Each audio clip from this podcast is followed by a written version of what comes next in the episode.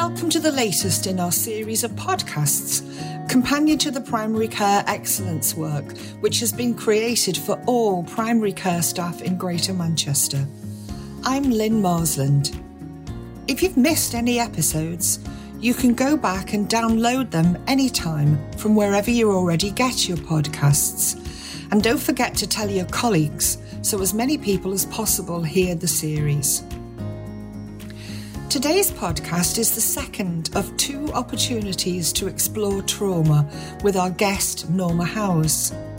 You will remember from part one that Norma trained as a social worker, a therapist, then a child forensic psychologist. She now works as a psychotherapist with children and adults who have experienced or are experiencing all forms of trauma. As well as that, she provides training for professionals. In this episode, we will be helping you to expand your understanding of trauma and its impact on the body and mind, psychologically, neurobiologically, and biologically. We will look in more depth at what really goes on when we experience trauma and what helps and hinders communication and enables acceptance, trust, and engagement. Hello again, Norma. Morning, Lynn. Thanks for joining us again today. In part one, Norma, you took us through some very helpful yet simple examples of what trauma might look like. And you certainly gave me lots to think about, about what I'd learnt just from that episode. Firstly, today, can you tell us a bit more about your own experience of working with challenging patients? I think the most important thing that I've learned in working with my patients' clients is that the behaviour is the answer and not the problem. Because if we stop the answer by medication or conditional help, another answer will be needed. So when we're thinking what to do, we need to think about what could this behaviour be the answer to? What could be the problem that needs to be dealt with? And it's fine to take time to stop and think about that, as long as the behaviour is not life threatening or a safeguarding issue, when immediate intervention would be needed.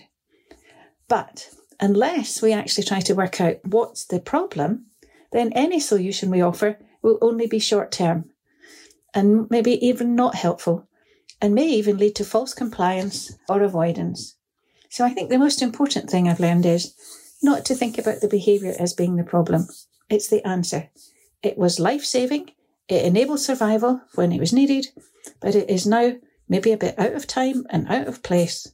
But somehow it still it seems to work. So tell us a bit more then, Norma. Do you know, we use the word trauma very loosely. Sometimes people will say, Do you know, I had a really traumatic journey to work this morning, when really the correct word to use would have been a bit stressful. A bit stressful is completely different to trauma because the word trauma means that whatever happens was really intolerable, probably life threatening, and really beyond any of your already well used coping strategies. It just makes your brain work completely differently. And not only that, there's a different chemical soup is released into your body through your hypothalamic pituitary adrenal axis. While it enhances your ability to survive, is toxic to your physical and psychological well-being. And until we find a way to first of all recover and come back into our window of tolerance. Remember last time we mentioned the window of tolerance, and I'm going to say a bit more about that later. It's very difficult to learn, if not impossible to learn from that experience. And instead, we unconsciously repeat the behaviour which ensured our survival at the time, or we avoid anyone or anything which reminds us of that event. Sometimes, as we mentioned in the first podcast, that survival behaviour will still be useful to being very inappropriate and sometimes even miscalled or treated as an addiction, instead as being seen as being a habitual survival response. It's those two consequences, avoiding and repeating, which leads to the diagnosis of post-traumatic stress disorder. Do you know, sometimes I think we need to think about mental health diagnosis and addiction as being caused by a paradox. For example, I have to fight every day to get up, to eat, to live, to be understood, to survive. I have to flight from the pain by using drugs, daydreaming, sleeping, self harm, alcohol, not leaving the house. Both flight and fight needed, contradictory to each other, paradoxical, but both work. Let's think about another common mental health diagnosis borderline personality disorder, sometimes called unstable personality disorder, or emotionally unstable personality disorder. When we read through the diagnostic criteria for these diagnoses from a trauma informed perspective, maybe even add another couple of diagnoses like attention deficit disorder or attention hyperactivity disorder, maybe even pseudoepileptiform seizures, now called dissociative seizures, even depression. And we look at the criteria as behaviours, which are an answer to the problem. This leads us to having a much more trauma informed perspective and to look at mental health in a different way. So, instead of saying, let's find out what's wrong with you, or we make the comment, she's attention seeking, manipulative, aggressive. Instead, we have a conversation that starts with, let's find out what's happened to you. Oh, or indeed, what is happening to you. Because these coping strategies mimic the diagnostic criteria. Now, you might then wonder how you would change your approach to these people who are called annoying or attention seeking patients whose medication seems ineffective or they're definitely not taking it properly, or indeed you change their diagnosis and change their medication. Lots of things to think about from a trauma perspective. One of the other consequences of trauma that's been researched and well published now are what are called ACEs, Adverse Childhood Experiences. This research has identified a clear link between trauma in childhood and its long term impact on physical well being. So, just as patients whose mental health is a consequence, we find so many of the things that people might get diagnosed with, especially when the label includes the word syndrome, like irritable bowel syndrome, chronic pain syndrome, even atypical migraine, but it also includes fibromyelitis, fibroids, even other gynae problems. Maybe not quite a gynae problem, but even avoiding smear tests. It links to cancer, chronic heart disease, diabetes, obesity, all researched and finding links with childhood trauma, particularly childhood sexual abuse. So many medications prescribed to deal with the answers to the impact of the trauma without actually finding out about the trauma which caused or continues to cause them. It's interesting that we found that one of the chemicals produced by the body to ensure your survival while you're being stressed or even in trauma is cortisol. It's an excellent chemical that enhances your survival abilities. But when it's present in the body for a long time, the effect can certainly be seen on the body, perhaps in some unexpected but certainly very inconvenient problems. It affects skin tissue, which scars more easily. Ears may ring. There's weight gain, particularly around the stomach. The changes in intestinal functioning, like bloating, heartburn, reflux, irritable bowel syndrome I mentioned earlier. Frequent aches and pains from body tension, because the body's in a state of constant hypervigilance. And the release of prolactin makes it really difficult to gain muscle and anything you do to try and gain muscle is lost very easily. This can result in overtraining, creating more cortisol. A couple of other things icy hands and feet, overly sensitive skin, affecting eczema, and allergies flaring up, particularly to dairy products. A lot of things to think about that maybe we don't think might have a trauma cause at their base. That's so interesting talking to colleagues at work and friends who kind of talk about some of these chronic things. It does make you wonder. Norma, you mentioned before about the window of tolerance. Could you tell us a bit more about that? Do you know, I love talking about the window of tolerance because it's such an important thing to learn about and know about when we're thinking about trauma. It's the amount of stress that someone can manage. It's the amount of stress that is life enhancing that is in the window of tolerance. When you're not managing things, every single person has a unique window of tolerance. When you're not in your window of tolerance, you tip into trauma. It's really, really interesting. I think it was first written about in 1999 by Dan Siegel in his book, The Developing Mind. From what he wrote in 1999, there's been a whole lot more new research that's enabled us to really think more about this thing called the window of tolerance. When Dan Siegel first wrote about it, he said that when you're born, your window begins to develop, your own individual window begins to develop the more loving, the more caring, the more empathic, the more nurturing, the more connected you are to your parent, the wider your window will become. Of course, sometimes your parents don't get it right. Sometimes they make you wait. Sometimes you've got a little bit of stress to deal with. Sometimes parents play games that enable children to feel a little bit, to make them feel aroused or make them feel stressed. Things like playing round about the garden, things like playing hide and seek, things like lots of games that we play with children that challenge their stress levels Life can be a bit stressy at times, but all of that enables your window to widen. Because when something has happened to you, there's what gets done, there's what it does, and then there's what was missing. And as long as something happens to you, and it does something to you, and of course it changes things in your chemical soup and it changes things in your relationships, but as long as there's nothing missing, then it doesn't go into trauma it actually stays as a stressful event.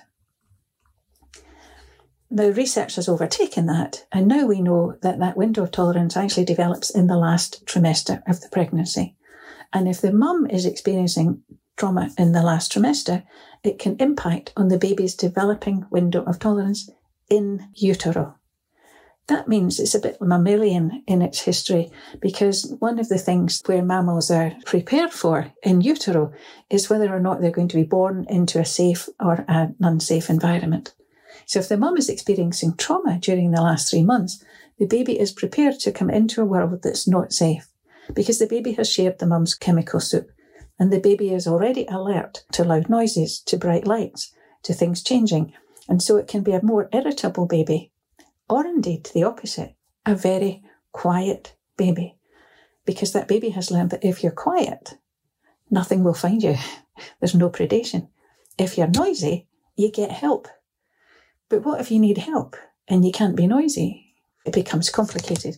And so that baby's window of tolerance does not develop, but stays extraordinarily narrow to ensure its survival. It might help if I give you an example of a situation where something got done what it did, and then what was missing. My sister-in-law and I shopping in Next in the sale, it was completely packed, and I could see this little boy who was lost. And I said, to her quick, went across to him and said, Oh my goodness me, has your mummy lost you? He said, Yes, with a big sort of. and I said, Well, let's see if we can find your mummy. What shall we do to find your mummy? And he looked at me like, if I'd could have thought of something and I'd done it. So I said, okay. I said, I'll think of something. Shall we shout? And he shook his head and nodded his head at the same time. And I said to him, you're not allowed to shout, are you? He said, no. I said, it's okay. I'll shout. So what shall we shout? What's your mummy called? And of course he said, mummy. So I said, well, if I shout mummy, all the mummies in this shop are going to turn round. So what shall we do? What does your daddy call you mummy? And he, and, and he said, Angela. And my sister-in-law laughed because she said afterwards, she said, you had no idea what you were going to have to shout in that shop. You were very lucky it was Angela. So I said to him, okay, after three, I'll shout Angela. Are you ready? And as I, as I counted to three, his fingers tightened on mine. And I said to him, shouted Angela. And this man ran towards us. This little boy ran towards him and said, Daddy, and jumped in his arms. And his daddy said to him, Oh, my dear boy, oh, my dear boy, I'm so sorry we lost you. Oh, I'm so sorry we lost you. Oh, my goodness me, I'm so sorry. And this little boy started patting his dad's back and saying, It's okay, Daddy. Don't worry, Daddy. I'm okay, Daddy. It's okay, Daddy. Absolutely delightful. I just wonder how many times you've actually seen someone who has lost their child, blames the child and then hits the child to tell them how pleased they are to find them. so for that first little boy, what happened? Happened. Nothing was missing. There was recovery. There was reciprocal care. The little boy took care of his dad's window of tolerance. The dad took care of the little boy's window of tolerance. They both took care of each other. And wasn't that delightful? sounds lovely. My sister in law yeah. said to me afterwards, she said, That was really interesting. And I said, What was that? And she said, You said to him, Has your mummy lost you? I said, Yeah. she said, I would have said, Have you lost your mummy? I said, It's not his fault. He's the victim in the situation. You don't blame victims for the situation they find themselves in. His mummy and daddy should have been looking after him. And she went, Oh, yeah. Oh, and wasn't it lovely he took your hand? And I said, Oh, that's interesting. That's not what went through my head. And then I wondered whether or not I should enhance her window of tolerance by asking her and giving her another bit of information. And I said to her, I said, Well, actually, when he took my hand, I thought about James Bulger, that little boy in the shopping centre who took two other little boys' hands and went off with them. And that's what came into my mind. And she went, Oh, I couldn't live inside your head. I said, mm, I guess we've both got different windows of tolerance, which then made her ask me, Oh, what's a window of tolerance? At which point I thought, Oh, enough, you're my sister in law, we're shopping. The neuroscience is really interesting here, Norma, and I'm certainly picking up things and looking at them from a different angle. So I'm just wondering what else you can tell us about that staff working on the front line can glean from this. Some of the neuroscience helps us to understand what's actually happening in the interaction we have with people. When we're in our window of tolerance, there are three bits of our brains working the cortex, the limbic system, and the brainstem. The cortex thinks, the limbic system deals with your feelings, and the brainstem manages your body functions. When we need to think more, our cortex takes over, but this is tracked by our limbic system. So the three bits of the brain operate together. The nearer you get to the edge of the window, the more fragile or unstable that connection becomes.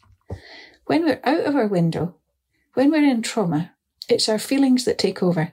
Our emotional state becomes the most important thing to manage. We don't think, is this the right way to respond? We don't think this is challenging. How would be the best thing to do here?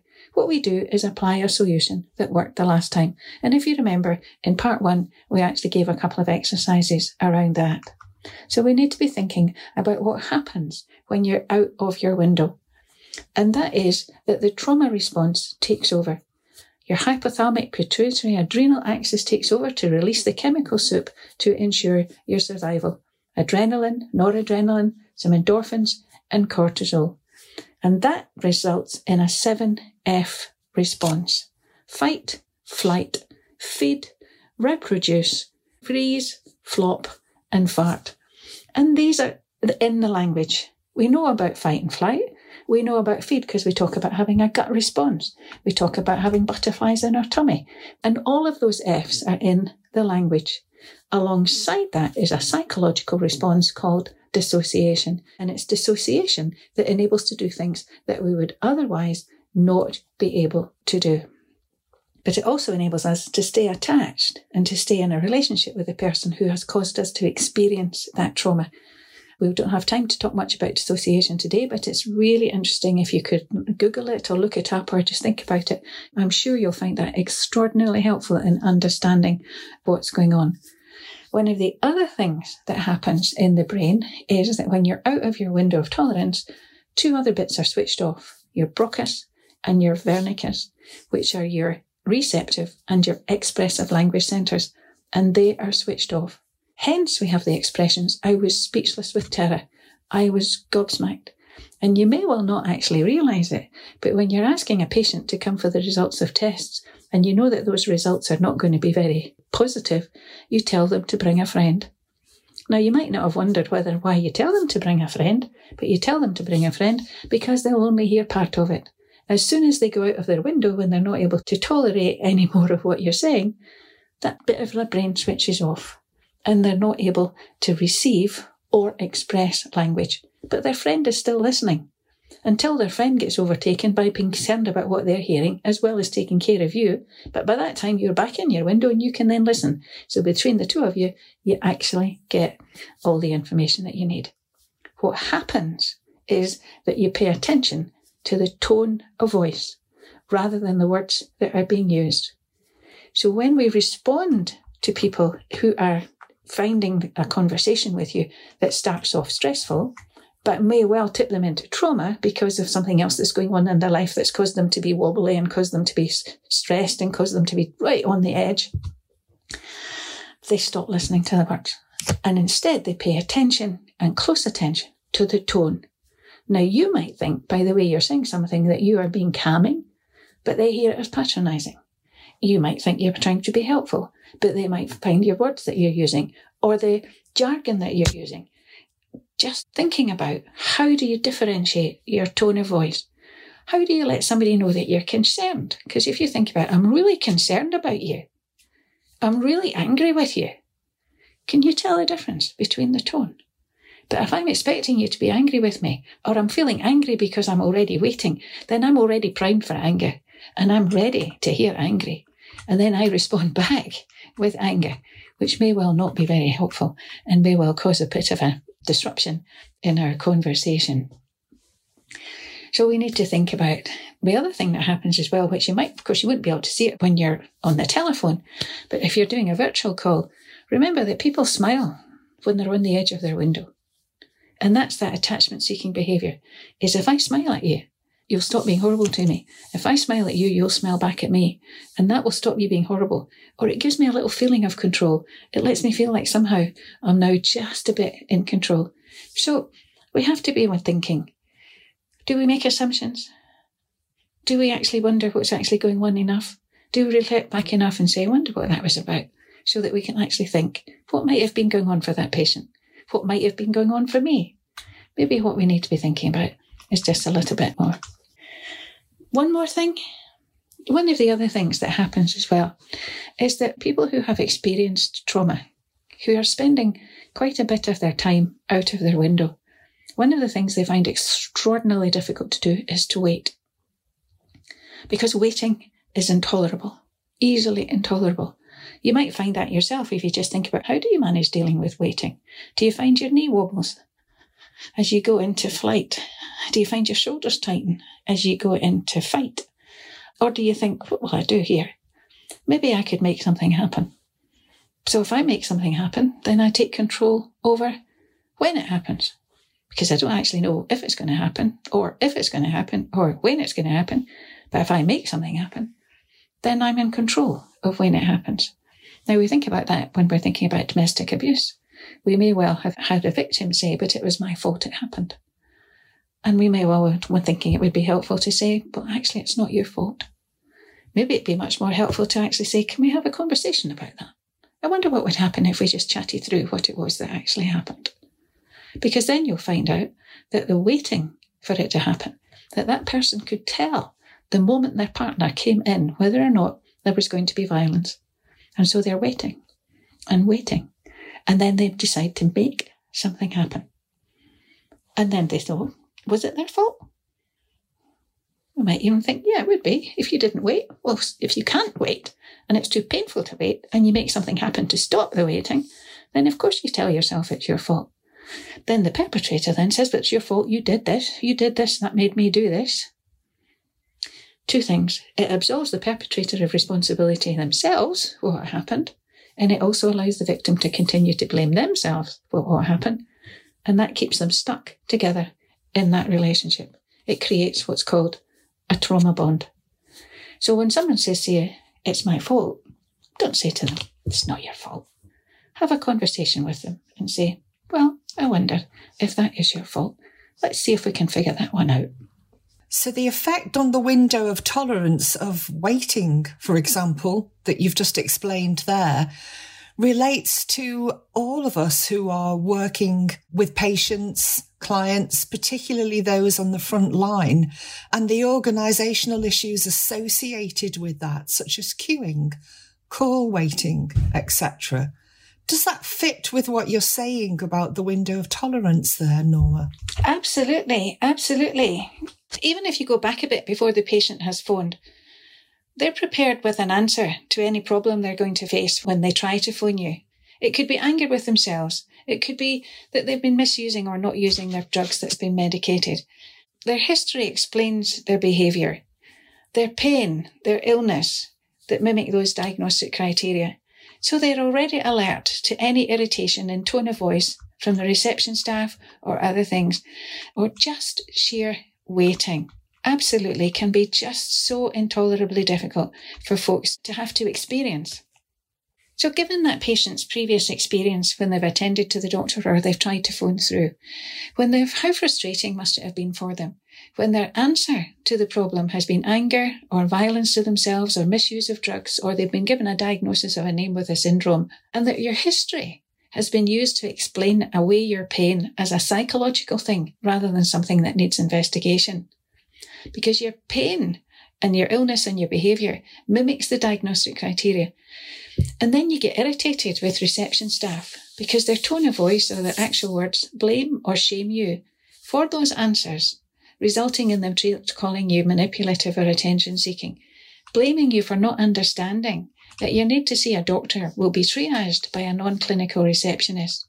And even the use of a recorded message using jargon such as triaged starts off blaming and shaming, starts off that someone who just feels that they need time and they need some empathy and they need some care. They're offered a five minute appointment with a clinician or a doctor they've never seen before. I'm sure you can think of lots of other things that cause conflict between the patient and the staff, the doctors, the receptionists, and everyone else becoming dysregulated, becoming annoyed with each other, not connected properly with each other. So we need to think about how do we help? We need to regulate our own breathing. We need to regulate our own tone of voice. We need to stop our voice from going up and becoming faster because then that takes somebody up. We need to be speaking calmly, but we need to make sure it's not patronizing. There's so many things to think about because we're going to use all our previous experience and our knowledge. We're going to be thinking back to think what went well, what didn't go well, and we're going to try and bring together new ways of being receptive, being helpful, being kind, being empathic, and you will notice such a difference in how the patients then respond back. And I guess going back to what you were saying earlier, Norma, the thing that's making me consider all of this is that that's talking about a, a, patient who has or is suffering trauma. The same could be very true of that member of staff. And they're trying to deal with that themselves. So finally, I was just thinking, is there anything else that you would like us to consider with regards to working with patients and colleagues with regards to trauma? Sure, absolutely. I think really there's some practical and organisational challenges in making sure that all the staff have the necessary training and skills and support and debriefing and supervision, not moaning to a colleague about that pesky patient, but really challenging ways of thinking. Clear answer phone messages, We've instructed reception staff to ask about your symptoms so that they can refer you to an appropriate clinician. What? what about my need for privacy? What about my need for a particular doctor? How could you reword such an answer phone? And then to say, Your call is really important to us. We apologise for you having to wait. What? I've been on the phone for 25 minutes. Surely you can get back to me or you can phone me back or something. What if the patient's on a pay as you go phone and they're already up to the edge of their tolerance? Just by the need to phone you, never mind the waiting and listening to these answer phone messages. Sometimes those answer phone messages also have a particularly patronising tone. Maybe that's just my own GP's practice, but I'm sure it must be other GP's practices as well. Let's think about what else we can do. Do we use social prescribers? Do we explain how their role is used on the notice board? Do we have community meetings? Do we have community forums? Might be also helpful for all staff to have training in conflict resolution techniques. How we don't focus on the tone of voice and we don't focus on the behaviour, but we think about what it's the answer to. How we listen with body, tone, tension. We're watching for feet tapping. We're watching for our own feet tapping. Thinking ahead to points of conflict. How are we going to deal with disagreement? Planning together how we can resolve those identifying what works, what doesn't work, having time to share what does work, those positive skills, experiences in dealing with patients. Not magic, not, golly, that person's really good at this, but let's thinking about how we all become really good at this. So, two things to remember. Patients phoning can't see us and are highly aware of tone and texture. Vulnerable patients, even more so when they're near the edge of their coping ability and they're ready to tip into trauma and have a further trauma experience just by phoning us.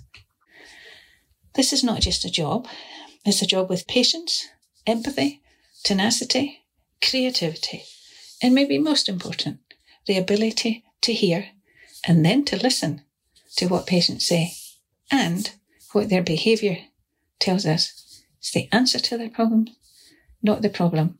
Let's not get hijacked into just dealing with their answer. Let's try and think about what might be the problem. And above all, smile. Thank you, Norma.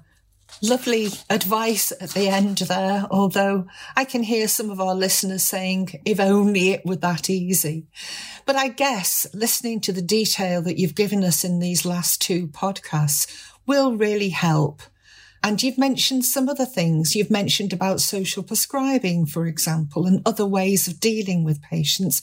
And we're going to be putting some podcasts together specifically around that kind of approach. So I think the bundle of podcasts that we're doing now have a really common thread with regards to understanding patients better, understanding ourselves better, and thinking about how we can deal with some of those situations to make our own lives a little easier, let alone those for our patients. Thank you so much, Norma. I think this has been a great set of insights.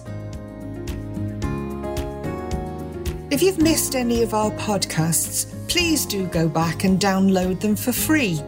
We'd really love it if you could share them with your friends. We want as many people as possible to hear this useful advice from all of our amazing guests, such as Norma.